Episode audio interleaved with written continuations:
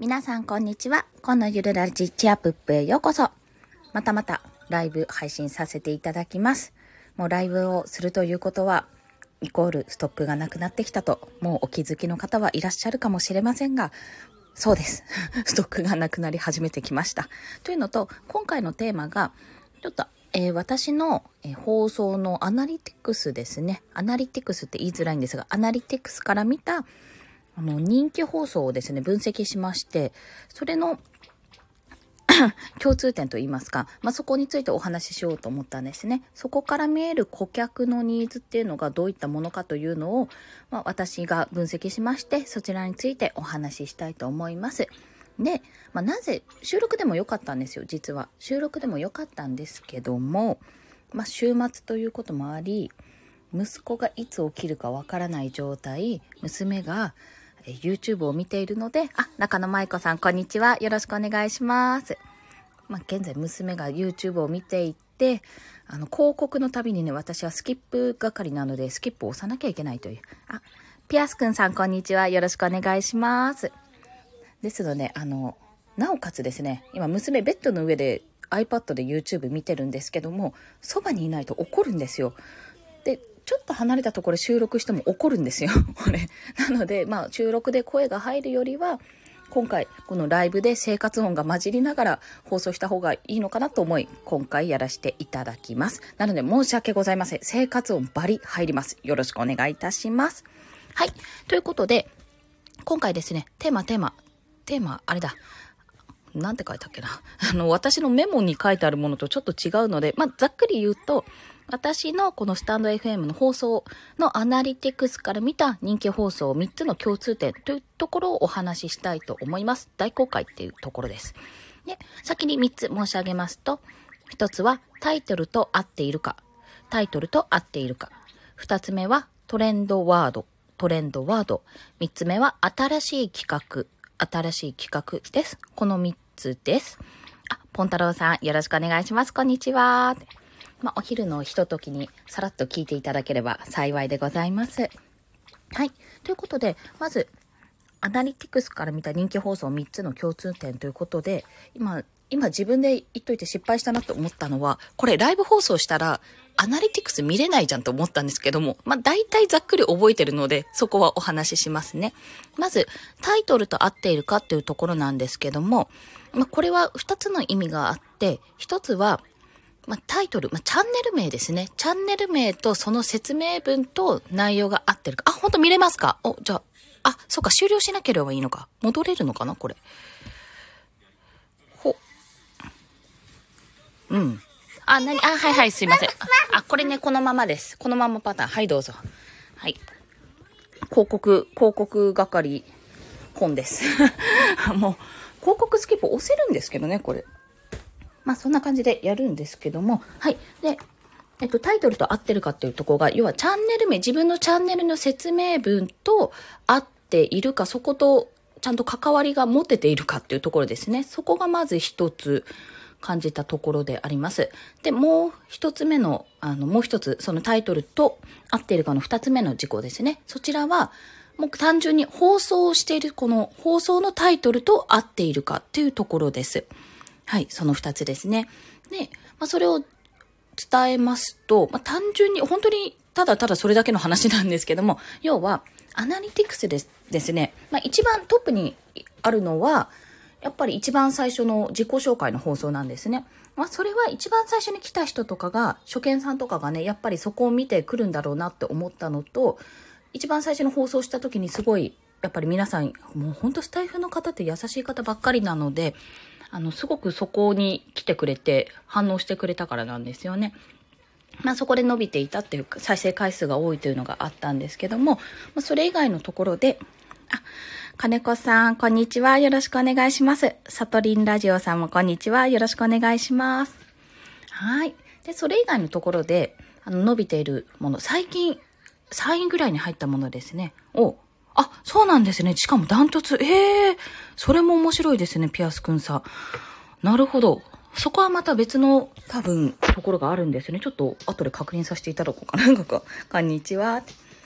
まあ、な、何か、何かというと、ダントツというか、その自己紹介とか抜かしたもので言うと、えっ、ー、と、最近のもの、一番最近のものは、Kindle の話ですね。副業初心者が、これ、Kindle 出版をすべき3つの理由。これが、まず伸びました。これ多分今3位ぐらいですね。で、2位も、2位はあれだな、Kindle、ちょっと前の話になるんですけども、説明文に載っけてるやつですね。読書の習慣化に Kindle Unlimited がおすすめな3つの理由。この Kindle 関係がやはり興味があったみたいで、まあ、今回のその最近放送した方に関しては、ちょうどですね、あの、その前日かな？前日に、あの、ボイシーのパーソナリティの周平さん、私、オンラインサロンに入ってるんですけども、その周平さんから、あ、森井さん、こんにちは。よろしくお願いします。そうですね、その周平さんがボイシーで、あの、お話ししてたんですよ、ちょうど。その、Kindle の話をするっていうことで、それを聞いた後に収録したんですが、まあ、それも実はちょっと、あの、お話があって、クリアさん、あ、その前にクリアさんよろしくお願いします。こんにちは。お話というか、まあ、一ネタありまして、今度、あの、Kindle についての話を、まあ、今度放送しようと思う。今度というか明日かなその日のうちかななんか急にパッとチャットで出てきて、だからどんな配信をすると思うか、クイズにしてみたんですね、周平さんが、実は。で、それをみんなでサロンのメンバーで、え、なんだろうなんだろうってタイトルはこれでって、で、多分こんな内容で、対象者はこんな感じでって最後の、その聞いてる人に最後どうしてほしいか、どういう姿を提供したいかっていうのは多分これで、みたいな、そのゴールって言うんですけども、そのゴール設定はこれでっていう形で、みんなでこうクイズしてたんですよ。で、私もそれに参加して、まあ、実際見てみたら、ああ、なるほど、そういう、そっち系か、みたいな、そっち系というか、まあ、全然、私の考えたものより、はるかもう何歩も先の話だったので、あ、そうか、って、まだまだだなって思ったんですね。思ったんだけど、まあ、自分も考えたし、どうせだったら、あの、Kindle やっぱり、あの、本当に自分の商品を持つ、持つとしたら、持つところのハードルがめちゃめちゃ低いんですよ。というのも、まずパソコンあって、ネット環境整ってて、ワードもしくはペ、 Pages っていうのかな？あ、違う、ページじゃない。ノート？あれ、ページか。あれ、どっちだっけ？あの、Mac の、あれですね。Mac 版ワードみたいなものですね。あれがあると、全然簡単に作れるんですよ。はい。もうすっごい簡単に作れて、表紙だけ多分ネックなんですけども、表紙も作ろうと思えば、あの、キャンバっていう、カンバかっていう無料の、私は、えー、あっちの方、もうデバイスって言葉が出てくる じゃパソコン版で作ってるんですけども、アプリでもあって、スマホとかで作れるんですが、そのキャンバで作って、あの、全部自分の手でやって、何一つ、時間以外何一つ料金かからずに作れたんですよね。で、それが要はお金を生むわけじゃないですか。うまく作って、ちゃんとニーズに合った本を作ったら、さらにやっぱり料金は、料金というか収益は増えるはずなんですよ。いわゆる印税になるので。で、そんなものが要は無料で作れて、時間さえかければ無料で作れて、お金になるっていう仕組みなんてもう素晴らしいじゃないですか。いや、これは言った方がいいな、伝えた方がいいなと思って、その、Kindle、あれですね、副業初心者が Kindle 出版をすべき3つの理由ってことをお話ししたんですよ。そしたらこれはすごい伸びたんですよね、やっぱり。で、まあ、おそらくその、周平さんのボイスを聞いた方もいらっしゃるし、なんとなくやっぱり Kindle をやってみようと思ってる方がいらっしゃったんだなと思いまして、じゃあそしたら今度私また Kindle 本出版予定なので、まあそれのね、もう一度過程を書いてどうやって出版したかっていうのを少しずつね、この段階としてお話ししていこうと思っております。まあそういった形で、要はタイトルと合っているか、まあこれ2番目のトレンドワードってところにも入るんですが、要はその時に、あの、私の場合は私のリスナーさんが興味を持っているところに、興味を持っているワードですね。そこに反応しているかどうかっていうところが、やっぱり大事っていうことを感じました。まあ、すっごく当たり前のことしか言ってないんですけど、やっぱり自分が思っている、失礼しました。思っていることとか、とそうですね。うん、ありがとうございます、ピアスくんさん。そうなんですよ。すいません、咳が、喉が絡んじゃった。で、結構、あの、まあ、トレンドワード今、Kindle って話したんですけども、Kindle と、あと、もう2個目に言っちゃうと、収益化っていうところも反応するんですね。まあ、それは私が収益の仕組み化頑張るぞ、イエーイっていう放送をしてるからなんですけど、やっぱり自分はあの、当たり前だと思って結構これはみんな知ってるだろうなって思っていることが意外と知られてないってことが分かったんです。そう、それすら知らなかった状態だったので、これはやっぱり調べてみないと分からなかったことなので、Kindle はね、本当におすすめなんですよ。読むのもおすすめだし、作るのもおすすめというところで、もうこれからも本当に疑問をね、つく、あの、この疑問どうかなって、こういうこと多分、あの、なんて、ハードルというか、これが壁になるだろうなって、現在私も今ちょっと壁になってる部分があるので、そういったところを解消していく過程をね、作っていったら、おそらく皆さんにも、こう、提供できるんじゃないかなって。そうなるともっと Kindle 版、Kindle 版とか言ったら、Kindle 本が増えて、私の本業界ちょっと活性化させたいっていう裏のテーマがあるんですよ。というのも、私自身が、あの、もともとの実家のあるところが結構、印刷業、印刷製本業のでっかい会社が、工場かがあったところで、出版社もそこそこあるんですよ。で、大きいところも近くにあったり、まあもうちょい離れて、あの、電車で何駅か先でも全然遠くないんですけども、電車で行けば、あの、何々社、何々社みたいな有名どころがあるようなところだったんですね。で、本に近い生活をしていたんですが、まあ、やっぱりこの電子書籍が始まることによって、出版とか製本印刷はもう廃れて潰れていく様子とかも見ていて、まあ、それはやっぱり、おー、すいません、娘がクリームパンダーって言ってね、はい、クリームパンダちゃんが好きみたいです。はい。で、まあ、ちょ、っとそういったところも見てて、私の先輩とか地元の先輩とかも、なんか厳しい厳しいって言ってるとこを見てるので、まあ紙は、紙の書籍はなくならないことは確実なんですよ。私の中で。そう思ってるけど、電子書籍とか、まあそういったところでやっぱり出版業界がもっとこう活性化したら、電子書籍で要は売り上げを上げれば、紙の方ってそんなに売り上げなくても残ってくれるじゃないですか っていう感覚で、なんとかここをね、したいなと考えて、実はぼんやり考えていたところだったんですね。はい。まあそういうのもあって、自分がもともと本を出してみたいっていうのもあったので、あの、そういったね、少しでも、あ、なんか私も本出してみたいとか、僕も本出してみたいって思う方がいたら、そういう方の背中を押せるような形で、Kindle の話は、またこれからも、多分これから結構話していくかと思います。話さなかったら私が進んでないってことなので、ちょっと知った激励してくださいっていうところです。はい。ちょっと今プレッシャーかけちゃった。はい。ということですね。なので、えっ、ー、と、アナリティクスから見たね、人気放送っていうところで、まあ、一つ目がそのタイトルと合っているか、チャンネル名と、あと、自分のその内容ですね。タイタイトル、その放送のタイトルと合っているかどうかっていうところ。まあ本当に放送のタイトルはすごく重要だと。それで見るか見ないかっていうのが関わる、関わってくる。すごい非常に関わってくるってことが分かりました。そこ。と、ただね、あの、今聞いてくださってるピアスくんさんは、なんと自分のチャンネルのトップ上位2つは、タイトル？タイトルじゃない、チャンネルと全然関係ないところなのらしいので、いや、これはどういう条件で発生したのかなと思って、別の要素があるのかなっていうところでね、あ、いや、一人かな？一人じゃないかな？これ私、いまいち見方がわからないんですよね。ここ。あ、でも全然コメントとかお話とかされて大丈夫です。これ7分の2ってなってるうちの2は私が含まれてるのかどうかっていうのがいまいちよくわかってないんですよね。実は。そうですね。離脱率は高いですね。ただもう、私いつも一方的に一人で話してることもあるので、全然そこら辺気にせずやってるんですよ。ただね、その、今回、今12時15分ぐらいかから始めて、やっぱり、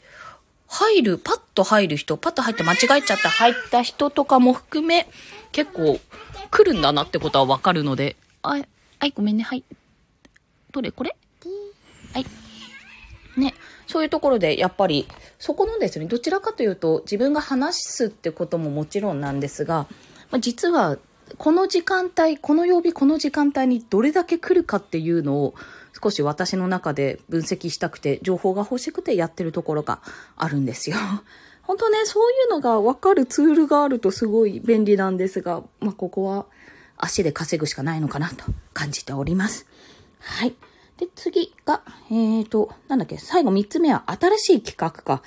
新しい企画っていうのは、あの、私結構チャンネル、このチャンネルの中でメインどころとして持ってるのが、まあ収益化を、収益化、まあ自分でフリーになるために何かしらの仕事を、こう、仕事というか、自分の商品ですね、思ったり、収益の仕組み化を図りたいために、それを、それを出てこない言葉が。そこの収益の仕組み化を図るために、まあ、確実に、こう、仕組み化になって月に何万入るとか、いくら入るっていう形を作るための、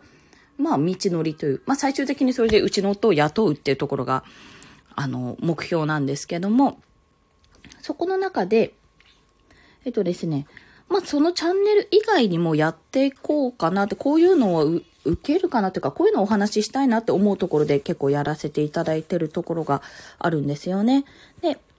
えー、その中で最近行ってるのが、その1ヶ月前から行っている朗読ですね。絵本の朗読チャンネル、チャンネルというか放送ですね。そちらを朝にやっているのと、あと、これはちょっと時間帯まだ決まってないんですけども、どの時間なら動くのかがまだ把握しきれてないので、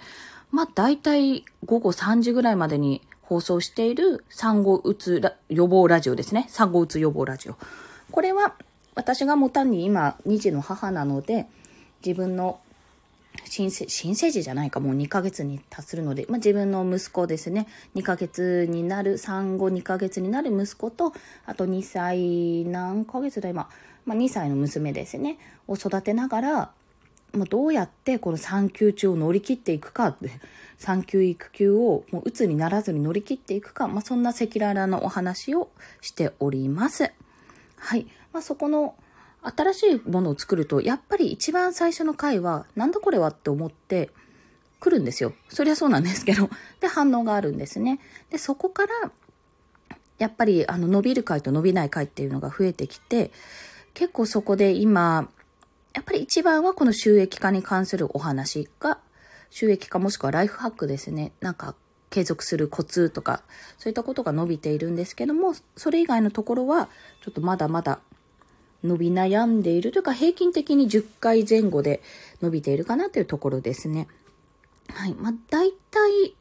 すっごく平均で数えると10回、1放送10回伸びて、まあ、もっと本当に行くと私の場合は20回を超えるくらいなんですよ。ちょっと本当にまだまだ自分でも伸ばしていかないとなとは思っているんですが、そういった形でやっております。っていうざっくりしてね、お話が終わっちゃうじゃないか、これじゃ困りましたね。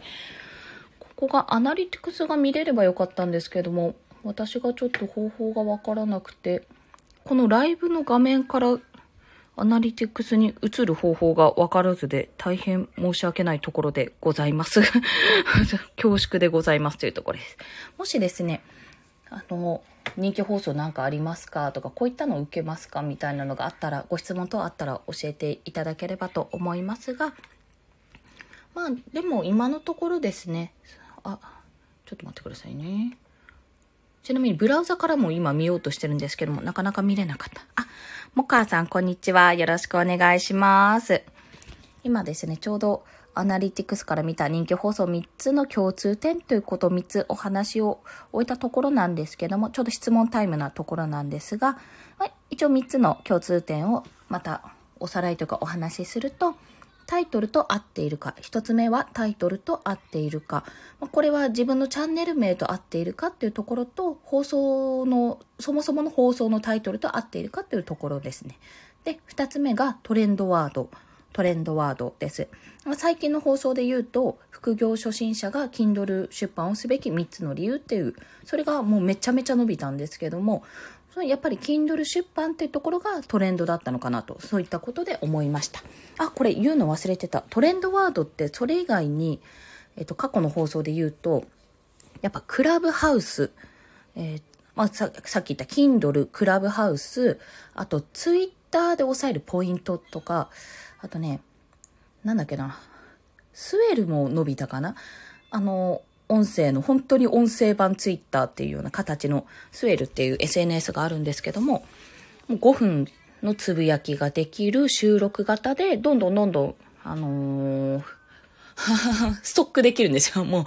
う、もう本当に言葉出てこないですね。頭回ってないのかな。こうストックできるような形なので、本当に声のブログ5分版って感じなんです。で、ツイッターより人がまだ、あの、メンバーが少ないので、結構溜まって残りやすいっていうのもまたいい。あと、あれによる、えー、カテゴリーによってですね、全然みんながやらないようなカテゴリーだとだいぶ残ってくれるんで、まあ、そっちの方で残れば残るほどやっぱり目につくじゃない、目に留まりやすいじゃないですか。そういった意味でスウェルはちょっともう少し分析してみようかなって思っている SNS ですね。今は本当にもう続けることを前提にやっているので、ただただ私も5分のつぶやきの中でモーニングルーティン、寝坊した朝はモーニングルーティンっていう形でやったり、あと漫画の紹介ですね。この漫画良かったなっていう紹介をしたりしてますね。はい。で、新しい企画っていうところもお話ししたんですが、この新しい企画は、要は、まあ、自分がちょっと正直言うと、継続、継続して毎日3放送配信するためにやっているっていう部分が大きいんですけども、そのために、あ、の朝の朗読ですね、絵本朗読の放送と、あと今は昼にこの収益化やライフハックのノウハウ、うん、収益化のノウハウやライフハックをお伝えするあの、通常のメインチャン、うん、メインチャンネルじゃない、メイン放送と、あと、まだちょっと時間帯決めてないんですけども、だいたいお昼のお昼というか、午後3時までには放送している産後うつ予防ラジオって、これは育児とか産前産後のにあった経験談とかをお話ししてるラジオですね。そちらの放送の3つを軸としてやっていってます。でこれもやってみて伸びを確認しながら、まあ、もしかするとなくなるものもあるかもしれないし、もしかすると増えるものもあるかもしれないっていう、メインは、メインどころはそこなんですけども、あの、通常の収益化っていうところが、やっぱメインどころなんですが、そこ以外にも、私ちょっと主婦の方とか、一人で育児しているママさん、パパさんとか、そういった方が、に聞いていただきたいなっていうところもあるので、あとは、ゆくゆくは子供に聞かせて、そう、子供に聞かせたいんですよ。YouTube も YouTube もあんま好きじゃないんだけど、YouTube もいいし、もうテレビもいいのかもしれないけど、ラジオを聞いてなんか育ってほしいってちょっと思うところがあるんですね。そこもあって、今やっております。はい。で、この3つタイトルと合っているか、トレンドワード、新しい企画というところで、私の今の放送ですね。そこで人気なのは、そこら辺で構成されているというところです。で、放送内容ですね。今言いたかったんですけども、ブラウザの方がガッチガチに固まっちゃって今見れなくなっちゃってて、あ、見れた見れた。はい。で、まあ、何があったかというと、やっぱり自己紹介は一番。まあ、これをみんなよく一番最初に見るところだからかなって思っているところ。で、最近の放送で伸びてたのが、副業初心者に、副業初心者が Kindle 出版を始める、え？Kindle 出版を進める3つの理由かな？そのような話ですね。あと、音声会話 SNS スウェルをやってみた3つの気づきもなかなか伸びましたね、こちらも。で、やっぱ伸びないのはね、お話系は伸びないです。あの、朗読系はなかなか伸びが、まあ平均多分10いくかいかないかぐらいですね。と、産後うつ予防ラジオも、最初のね、産後うつにならないための3つの理由かな。そういった一番最初の回は割とあ、これだ。マタニティブルーや産後うつ予防策参戦っていうのは、これは割と伸びたんですけど、15回ぐらいかな ?15 でも伸びた方なんですよ。これ 平均10回ぐらいなので。でもそれ以降はちょっとなかなか伸び悩んでいて、今、どうやってやろうかなって瞑想中っていうところですね。ここは。はい。で、やっぱり、もうここ、タイトルが重要だなっていうところなんですけども、いかにタイトルで引きつけるかっていうところで、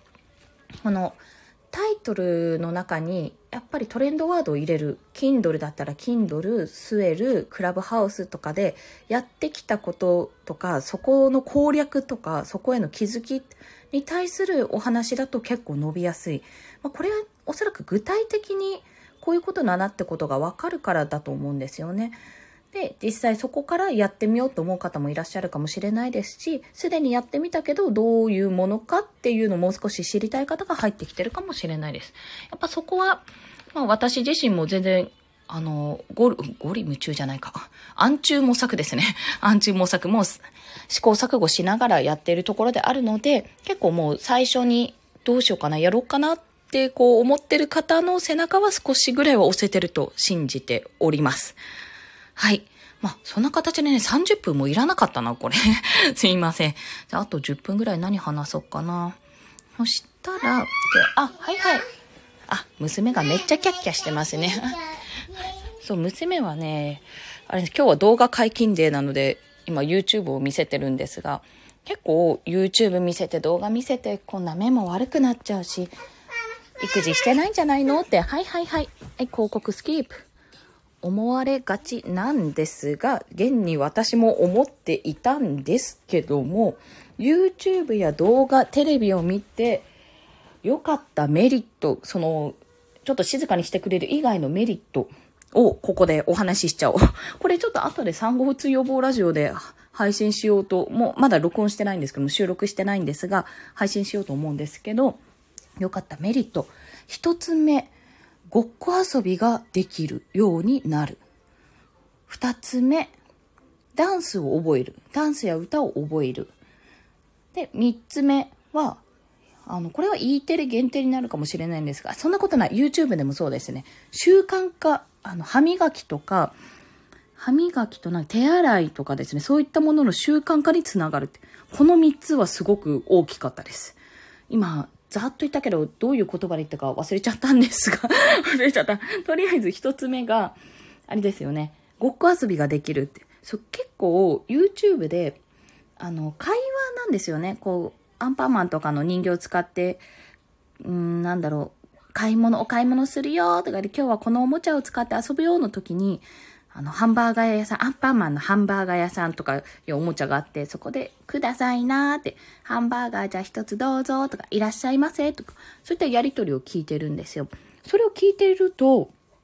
あれなんです。あの、覚えるんですよね。すごいですよね。この子供の記憶力。覚えて、ごっこ遊びをし始めるんですよ。その家にあるものとか、そういうのを使って。まあ、我が家では、あの、木のお野菜とかあるので、あ、そうですね。語りかけはいいですよね。そうなんですよ。意外と私もおままごと好きでよくやっていたし、やったんですけど、学童保育の時とか、保育士の時、保育士というか、保育園の時か。でも、なんか、やっぱりこう、一連の流れを伝えるのってなかなか難しくて、実際に経験しないとわからないと思うんですけど、その、やっぱりその動画を見ることで、いらっしゃいませって、ご注文何ですか？って、ハンバーガーですねって、お待ちくださいみたいな、その一連の流れを動画で見られるので、そこで知ってるみたいですね。もう、あの、それをすごい感動しました。ああ、覚えてるって。逆に、これ、こんだけ記憶力がいいってことは、普段の会話とか、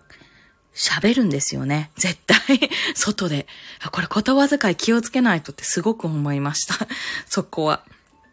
恐ろしい恐ろしいと思って。で、まあそのごっこ遊びにつながるので、ごっこ遊び自体私上層教育の中でだいぶ優れたものだと思っているんですよ。ね、一人何役もするっていうのがめちゃめちゃすごいよなって今思うと、私もごっこ遊び好きだったんですが、やっぱコミュニケーション能力にもちょっとつながるし、会話、その想像するんですよね。人との会話とか、こういう場に行ったらどんな会話するかなっていう想像力にもつながるので、これはあのメリットだなと思ってお話ししてみました。で、二つ目の、えっと、習慣化の前なんだっけ？あ、ダンスや歌を覚えるっていうのが、結構、これ個人差あるのかもしれないんですけども、娘がね、ダンスと歌が好きなんですよ。すごい。なんかやっぱり保育園で教わってくるわらべ歌とか、保育園ね、割と古いわらべ歌を教わってくるので、それ何？って、昔のみんなの歌みたいな ところなんですけど、そこら辺を聞いたりすると、ああ、そんなのあるんだ、とか思って。やっぱそういうね、歌とかわらべ歌、まあ、E テレで流れてる曲を、新しい曲とかを仕入れるのも全然いいですし、耳に残って歌うのはすごく良いと思うんですが、昔からあるうんと、わらべ歌って言わないのか、童謡か。童謡、童謡ですね。なんだろう、言葉が古いな、ちょっといちいちな。でも、わらべ歌って言うんですよ、私は。わらべ歌の本を持ってたんですよ。でも、そのわらべ歌とか、童謡とか、そういった昔からある、昔で流れてたみんなの歌とか、そういった歌って、あの、どんどんやっぱり出されなくなってきちゃうじゃないですか。唱歌とかね。あの、ずっと前にあった我は海の子っていう歌がずっと教科書に、小学校の教科書に載ってたんですけど、音楽で。それがなくなるって時に結構ね、なんかちょっと寂しい思いをした気持ちが、ちょっと寂しいなって。毎年それ演奏していたんでね、そう思ったんですああ、ありがとうございます、もかさん。フォローしていただきまして、で。まあそういったのもあって、ダンスや歌をこうやっていろいろ聞いて覚えてくれるっていうのは、やっぱり嬉しいですし、私も実はなんか歌詞間違ってたっていう歌があったりしたので、そういったのを一緒に覚えられるのもありがたいかなって思っております。で、最後三つ目の習慣がつけられるっていう、これはね、あの、動画もそうですし、YouTube もそうなんですけど、本当 E テレの、本当にね、その制作の方ですね。歌を作った方、制作の方、あの、本当にありがとうございますっていう歌これです。というのは、ま気分次第なんですけど、あ、いおかんさん、こんにちは。よろしくお願いします。あと3分なんですけど、アフタートークで今、子育て話の 子供が YouTube や E テレを見て、え、なんなのそれって思われる中ですが、メリットがあったよっていう3つのメリットのうちの3つ目をお話ししてます。その3つ目のメリット、その習慣化が身につく。これね、E テレの人も YouTube の人もものすごい考えて作ってくれている。歯磨きするようになるんですよ、歌うと。もうね、本当に。で、アンパンマンが歯磨きしてるよって言うと、アンパンマンが歯磨きしてるから、歯磨きするようになるんですよね。はい。すごいなと思います、これ。で、E テレさんもね、歯磨き上手かなの歌を歌えば歯磨きするようになるし、お手手洗うのはね、あの、出てこない。あの、コロナの影響で結構お手手洗いソングが出てきたんですけども、まあ、それを聞いて、お手手洗うって言って洗ってもくれますし、こちらとしてはバンバン剤といったところでございます。まあ、そんな形で今日の産後うつ予防ラジオでお話ししようと思っている動画、E テレ、まあ、動画やテレビを見せることで、子供に与えるメリット3選かな？そんなか、3つのメリットかな？すっきりしてるから。まあ、そんな形でお話ししようと思います。はい。でも45分になろうとしてますので、ここいらで締めさせていただきたいと思います。それでは今日も突発ライブにお付き合いいただきありがとうございました。コンでした。ではまた。